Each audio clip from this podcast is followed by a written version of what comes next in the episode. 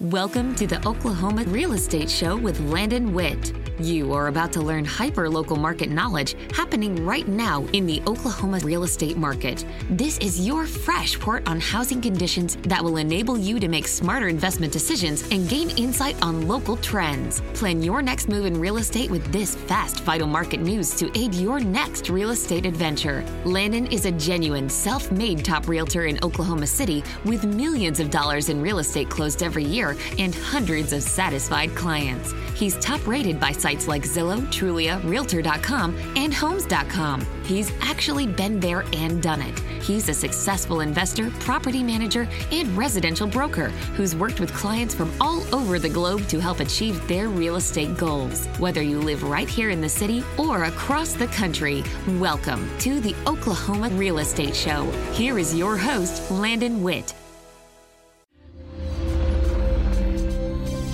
Market News. I am the executive director of the Oklahoma City Housing Authority, and the Housing Authority also has a nonprofit called the Community Enhancement Corporation, and I'm the CEO of that organization. Uh, we are the uh, entity in Oklahoma City that is responsible for v- providing public housing and Section 8 housing only in the city limits of Oklahoma City. Uh, we are, are confined by law to, to the city limits. And so in Oklahoma City, we have 4,300 Section 8 vouchers that are possible, and we'll talk more about how those numbers really work. And then we have right at 2,900 public housing units in Oklahoma City as well. So we say we serve 15,000 uh, citizens of Oklahoma City each and every day. Rents have gone through the roof in the last decade. We know that we are rising at a faster percentage than some of the major markets in the nation Seattle, San Francisco, Oakland, on the East Coast, you know, Indianapolis, New York City. Hmm. We know that we are rising at a faster rate for a rent than those cities are. And we think those are the most outlandish places to rent, you know, the stereotype of renting in, in the United States. So our rent has just gone through the roof. Hmm. So if you would have had this interview six years ago, seven years ago, oh, we were at 100% of voucher utilization. We were only at about $500 uh, because we could uh, uh, rent uh, a quality home for $500. But the changing market conditions in Oklahoma City that have driven rent $1,200 is, is an easy one bedroom rent now in Oklahoma City. Uh, we just can't pay that with mm. Section 8. Mm. And that's and that's uh, a problem which has no apparent answer right now. I mean, we're we're looking at uh, rent control as one option that people have brought right. up. Um, I'm not sure if that's worked really well in Seattle. I think there's some some other side effects to doing sure. stuff like that that exists when you try to control the market. What are some things you guys are discussing to help alleviate that problem? I mean, we all want just higher wages. Can we start with that or so so no, I mean that's not the answer. Um, paying people more money is is not the answer because the economy can't uh, can't change that dramatically of rent uh, for you know ten thousand people. Um, so what what do you do? So in Oklahoma City recently, the city has just said uh, that we want to address a homelessness situation by offering fifty million dollars over the next eight years for MAPS uh, and that proposal passed.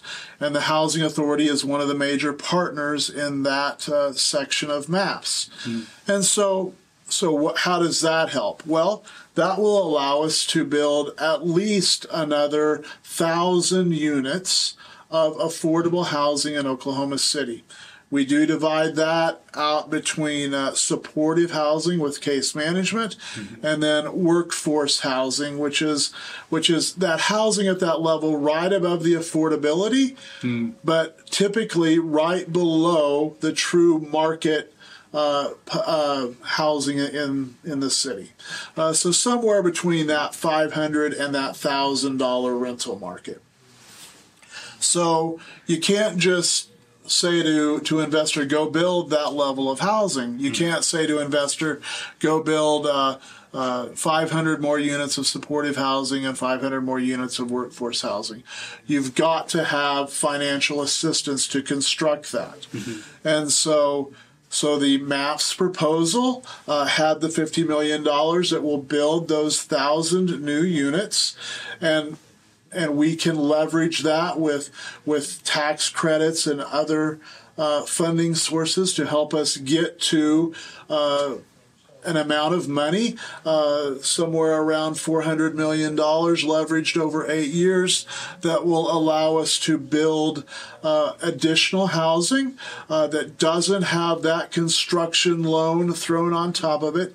So we, as the landlords, uh, can maintain that rent at that 500 to $600 level mm. so that we can add affordable housing to this market uh, and uh, have some of it specialized, uh, but then open up the other housing that that formerly housed the, the folk that need case management mm-hmm. to to provide additional housing in Oklahoma City. So that's how we can begin to address this model: is to construct housing that is uh, the construction is paid for. So I think what I'm hearing you say is over the next 10 years, you're looking to partner with investors and, and contractors, general contractors that want to build and develop affordable housing. And you guys will work hand in hand with them to help make that building process incentivized for them to actually build cheaper and then also be able to keep the rent down at the end when we build a property, right, we're trying to maximize the amount of rent we can get out of it, right? Sure. That's the goal, right? Sure. How much, how high can we rent this for? Um, what you're talking about is to do the opposite, is, is to build a property and think, how cheap can we rent this for and still stay profitable? Those two things seem to be at odds with one another, and I think that's the power of where government comes in and says, well, we're going to incentivize investors. So what does that look like? I mean, let's let's get for for those that may be going, this is me, I'm ready. I've been looking for a multi-unit uh, construction project in a town that needs me. What does that look like for that person? How do they get involved in that? So, so we are building new uh, stuff now, renovating stuff now, uh, using uh, developers uh, that uh, are interested in affordable housing. Uh, you know, both local and, and nationwide developers.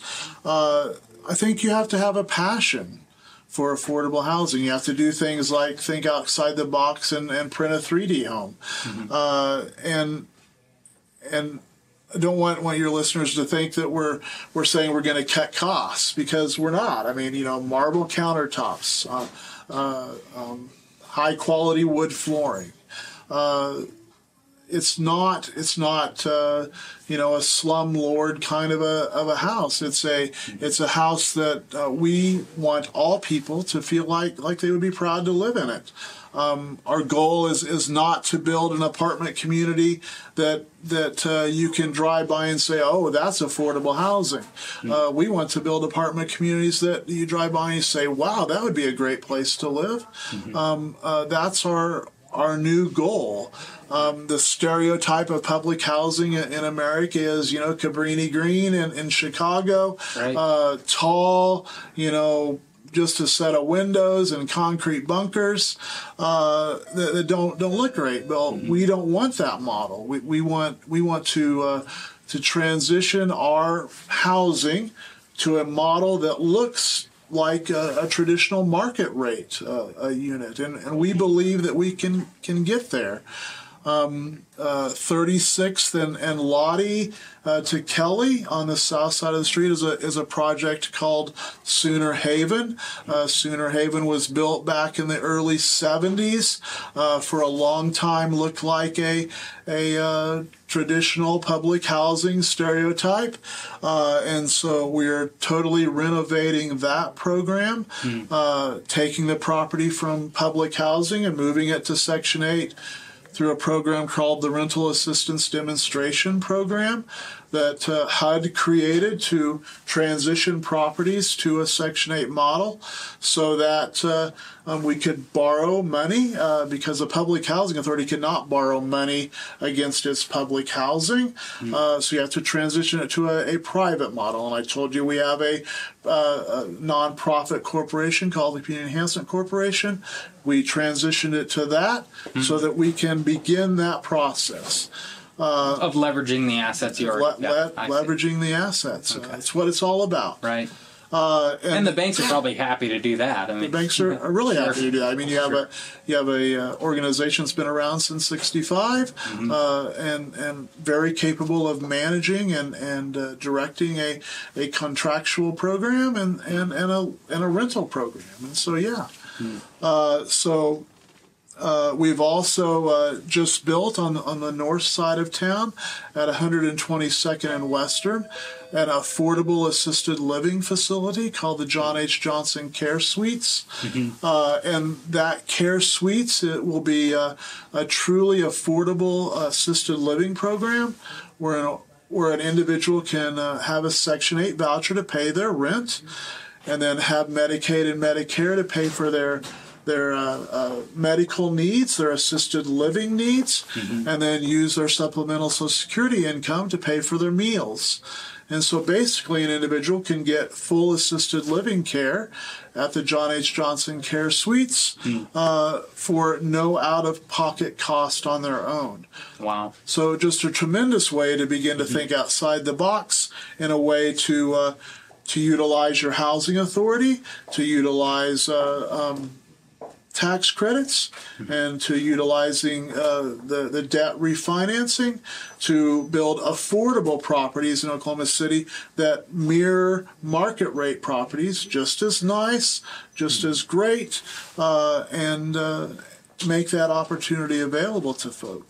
Hmm. So I think what we're trying to do mm-hmm. is to change our model to be a model that is a part of the community instead of a model that stands away from the community.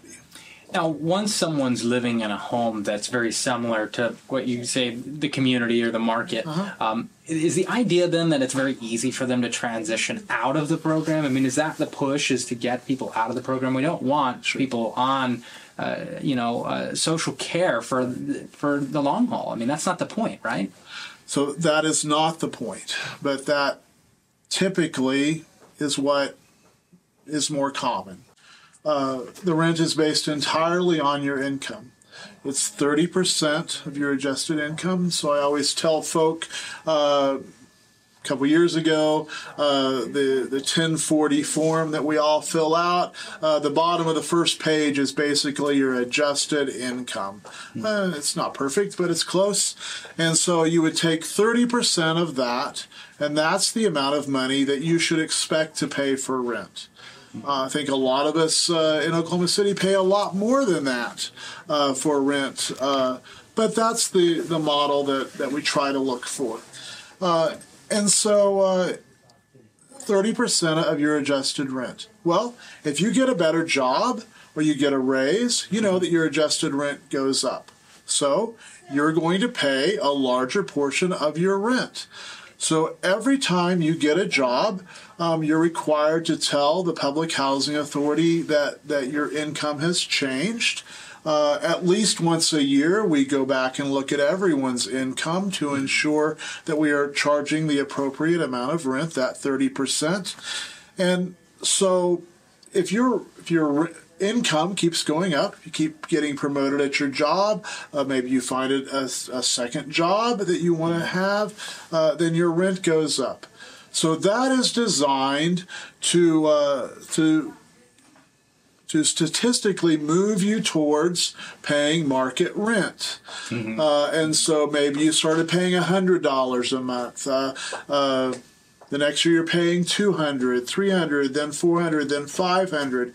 And finally you're at that, that level where uh, you're paying uh, for 100% of your voucher cost, I told you it's about 550 bucks.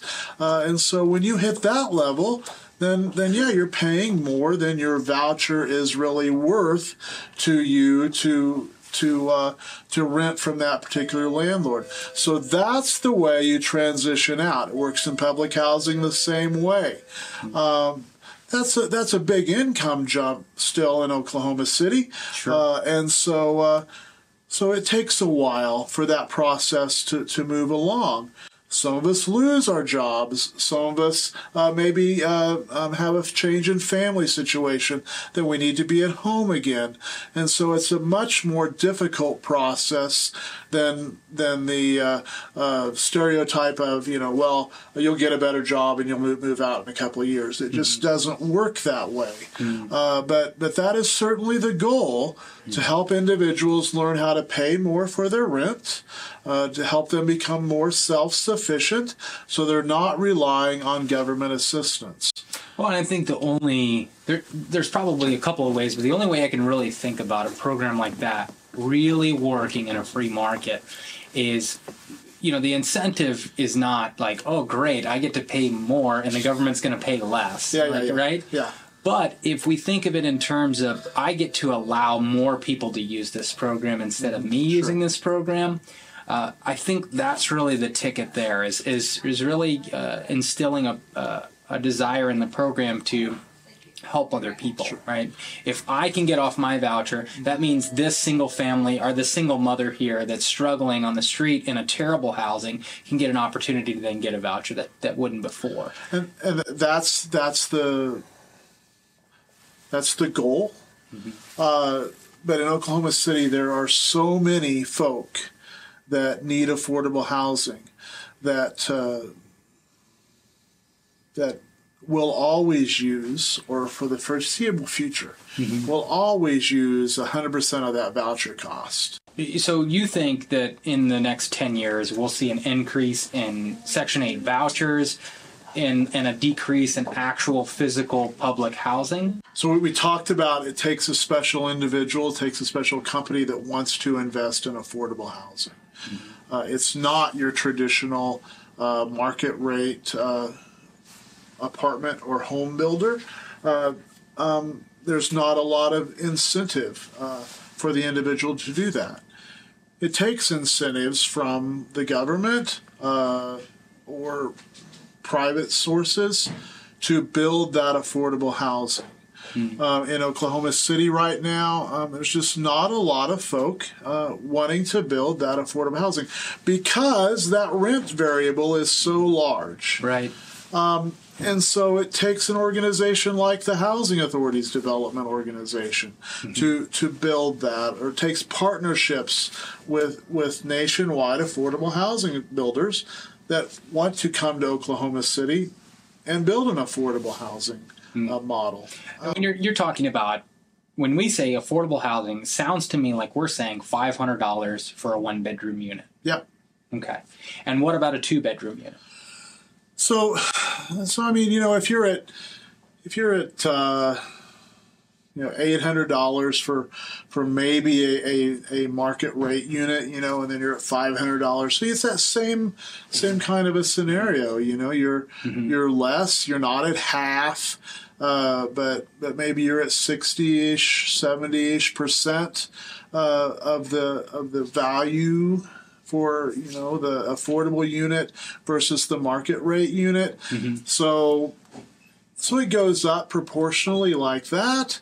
Um, it's uh, I mean, it's you mentioned that the, original vouchers at the beginning were based off of a formula that HUD had put together, um, and and I can only imagine that that's based off of the median income for the region. It is. right. So our median income is what fifty two thousand, I think, for a family in Right. Oklahoma City. So typically, when we advise investors to purchase, we say don't really get above three times the median income for your purchase, ac- you know, your acquisition price, which puts us at a cap at about one hundred and fifty thousand. Now, any builders that are listening to this are going. There's no way I can build a home for 150,000.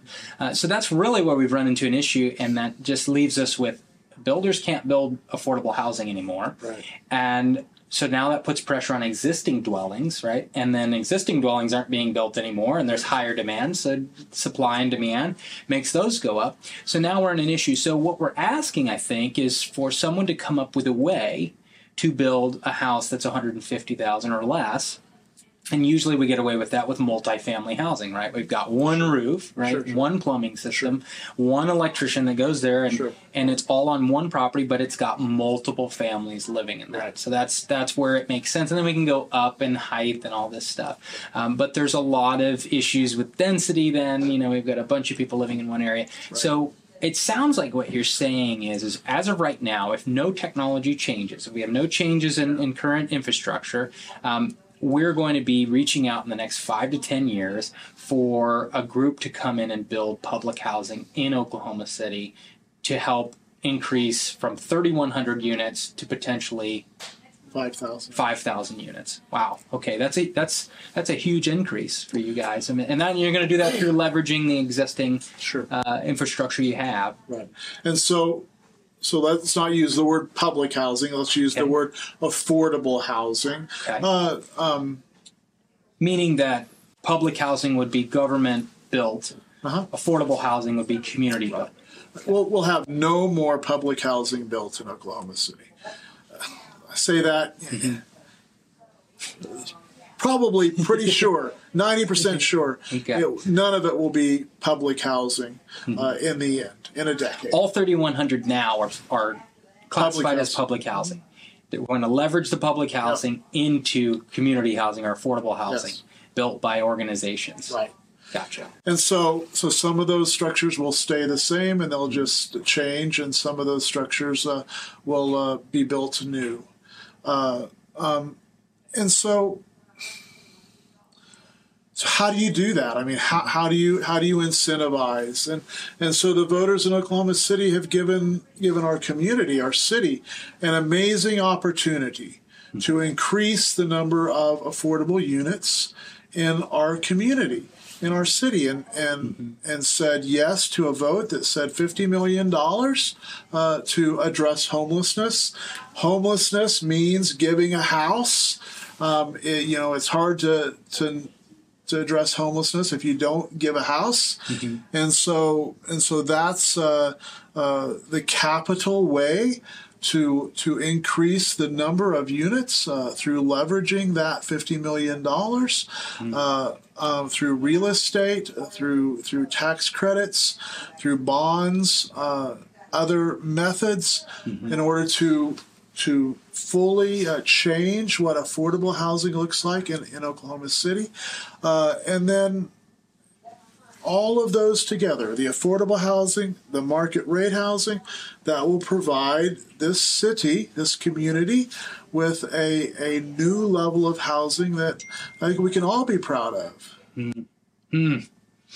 Well, it's definitely uh, we've got quite the the problem that we're trying Sure. to solve here, um, and it's a multifaceted problem. I think it's it's an economic problem as much as it is a social problem, right? I think uh, when we hear of this uni- universal basis base income, you know, uh, Andrew Yang and some of the other political candidates pushing for it, Elon Musk, Right. uh, the CEO of Tesla pushing for a universal basic income, Facebook pushing for a universal basic income, something to the tune of thousand dollars a month to every citizen in the United States.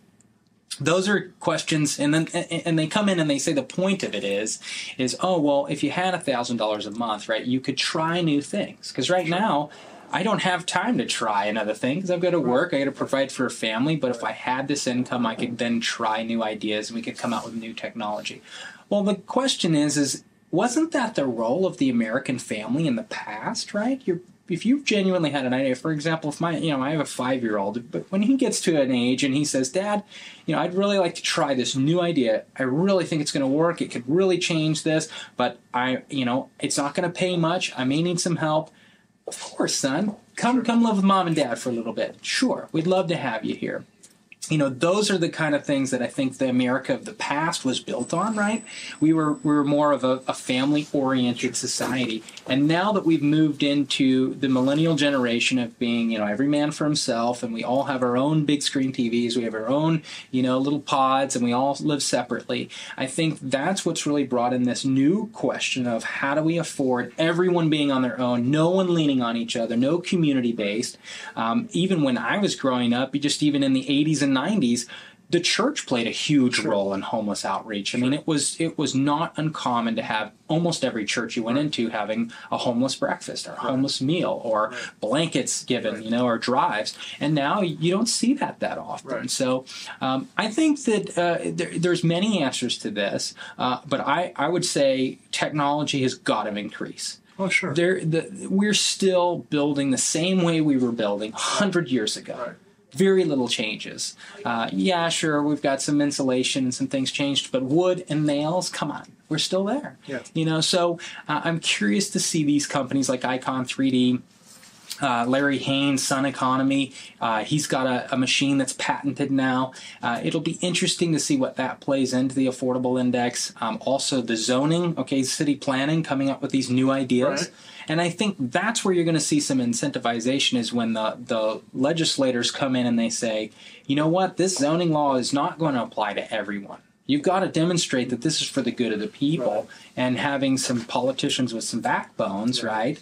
Because the temptation is is oh, well, we can change zoning and density and we've got, you know, you know, investors that are that are venture capitalists coming back behind and going, you know, let's let's fund these, you know, high density structures and then they're supposed to be affordable housing. We've seen that play out Sure. in Seattle and all these different cities. And then they're not affordable housing. They just add to the problem. So, um, well, thanks for and, and I think I think the city has done an amazing job Mm-hmm. at trying to begin to understand uh, affordable housing, what we want to uh, to do in Oklahoma City. Right now, they're going through a major study uh, to talk about affordable housing and what does that really look like. Uh, having consultants come in and help uh, strategize through that, um, it's it's a tremendous opportunity and a, tremendous change in, in our community to to begin to look at at the social issues of housing and care for those folks that need supportive housing and working together to begin to address those. I'm, I'm really encouraged by that. Um, uh, sure, that might mean more density issues are important, uh, but but really the, the the issue is is providing affordable housing to our citizens and providing them the care they need to live in that affordable housing and maybe even become self sufficient. Um, I think that's the role of the Housing Authority, and, and I hope a role that now with MAPS, uh, we can totally transition uh, our strategic model and, and be a viable entity for the next five decades like we've been already. That's great stuff. Well, we're almost out of time here, but I want to end with a very important question. We've talked about this, you know, enormous raise in, in rents and, and at rates faster than Seattle. I mean, some of these markets that are on the news is saying, Sure. look at this, you know, and we're actually surpassing those. You know, I mean, economists, you know, you use math, right? It's only, you can't just exponentially grow, right? Sure. So at some point, it will find its median, right? And it will not be able to grow beyond. What do you think's causing it to grow so fast? And and when do you, I mean, do you think it's kind of teetering here? I mean, have we seen some kind of uh, tapering off going on? So, so why is it uh, growing so high? I think Oklahoma City is a great place to live, and I, I think nationwide they've finally uh, begun to reach that market that that it's a it's a nice place to live, great climate, uh, good schools, good jobs, good churches, good fellowship, um, and and I think that's what people want. Um, that's the kind of lifestyle we want. And that means we need more housing. And so we had to build housing pretty quick. Uh, and so uh, the rents went up.